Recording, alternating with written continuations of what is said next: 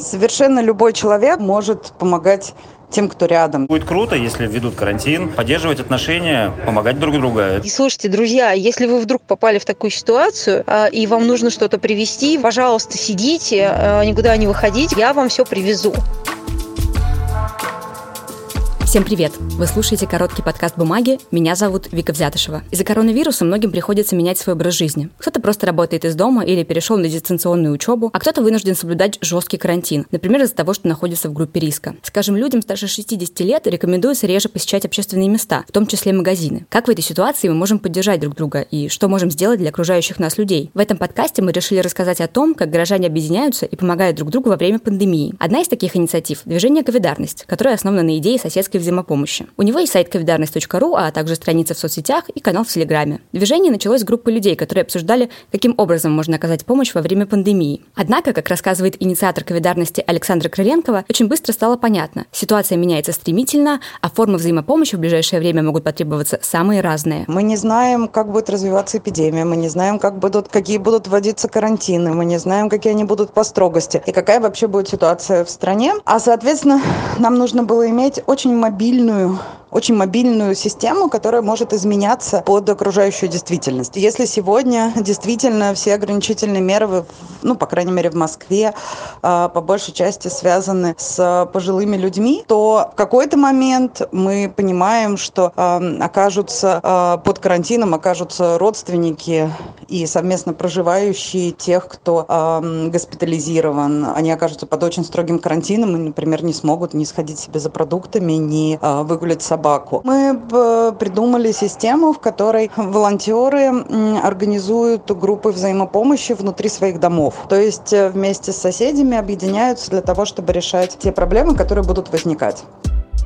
Сейчас к движению примкнули сотни активных людей в Петербурге и Москве, но есть участники из других городов. По словам Александры, волонтеры в основном организуют группы внутри домов, занимаются дезинфекцией парадных, а еще объясняют соседям, что если те решатся на карантин, то им обязательно помогут. Совершенно любой человек во время пандемии, в зависимости от условий карантина, может помогать тем, кто рядом. Даже в самых строгих карантинах будет дом, будут соседи и будут люди, которым нужна будет помощь. Вы можете, самое главное для э, такого человека, который хочет не оставаться в стороне, это познакомиться с соседями, обсудить с ними серьезные ситуации, найти единомышленников внутри дома и вместе отслеживать происходящее.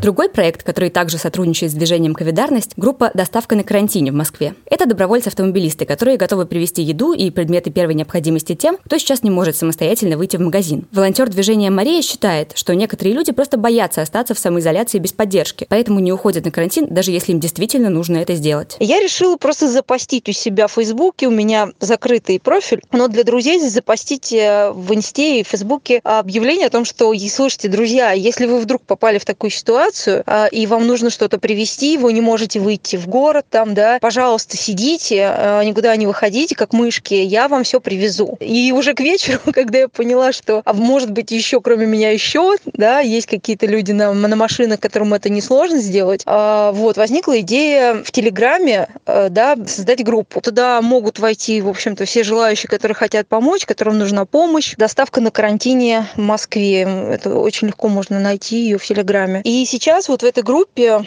сейчас вот был 80 с чем-то человек, а вот она растет каждый день, туда добавляются люди. Из активных там, ну сейчас человек 5-6, вот, включая меня. Мы довезли девочки в больницу, она диабетик, сирота. А одна девушка довезла в выходные, купила за свои денежки там продукты ей, предметы первой необходимости привезла. Вот, а сейчас вот мы связались, на нас вышли Анжелика, которая координирует волонтеров в коммунарке. Тоже вот э, первые заказы сейчас поступают.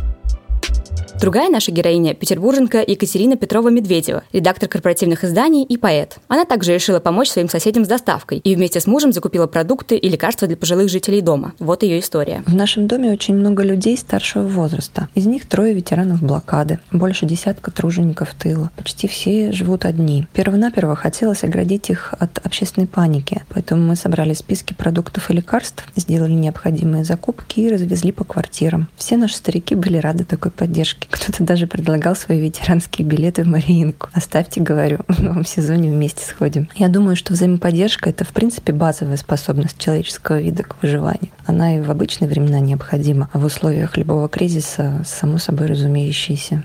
Тем более сейчас, когда смыслом карантина и изоляции становится не столько самозащита, сколько забота о старшем поколении и нагрузки на докторов, единственных, кто стоит между нами и вирусом. Мне кажется, это небывалый социальный урок для всего человечества. Для этого подкаста мы также поговорили с Ромой Редманом, с владельцем трех петербургских заведений – бара «Такты», «Метерии Чак» и «Холли Рипс Бара». Он повесил в своей парадной бутылку с антисептиком для рук, которую собирается регулярно пополнять. А еще создал чат для соседской взаимопомощи и просто для общения. Выходя из из парадной, естественно, спускаясь там с любого этажа практически, ты трогаешь кнопки лифта, дверные ручки, и неизвестно, кто заходил к нам, неизвестно с какой болячкой. При выходе ты можешь просто пшикнуть несколько раз на руки и в полной безопасности идти дальше заниматься своими делами. Во-вторых, я столкнулся с тем, что ни в одной аптеке сейчас антисептик не купить, ну, по причине того, что ажиотаж вокруг него огромный. Так как я работаю в ресторанной сфере, у меня есть возможность у крупных поставщиков заказывать э, хостовары там, литрами. Соответственно, я решил заказать себе антисептика, и поделиться с соседями, почему бы и нет. Я хотел просто повесить антисептик и написать серии, ребят, кому нужно, пользуйтесь, баночку будем пополнять по мере необходимости. Ну, в тот же самый момент я подумал, почему бы с соседями не познакомиться, не узнать то, чем занимается, тем более сейчас не самое простое время, и будет круто, если введут карантин, поддерживать отношения, помогать друг другу. Это, я считаю, прекрасная возможность с кем-то, с кем поругался, помириться, с кем не знаком познакомиться. Ну и, соответственно, помощь сейчас любому человеку нужна. Мы все в одной, в одной не очень приятной ситуации окажемся скоро в ближайшее время. Помочь соседям, которым необходимо оставаться дома, можно множеством разных способов. Привезти продукты, выгулять собаку, выбросить мусор. Кстати, бумага также сделала памятку о карантине. Вы можете распечатать ее и повесить в парадной. А те, кому нужна помощь или кто готов ее оказать, могут оставить на объявлении свои контакты. Вы можете найти памятку в описании к этому подкасту и на сайте paperpaper.ru. На этом все. Слушайте нас в Apple Google подкастах, Яндекс.Музыке, во Вконтакте и на сайте Бумаги.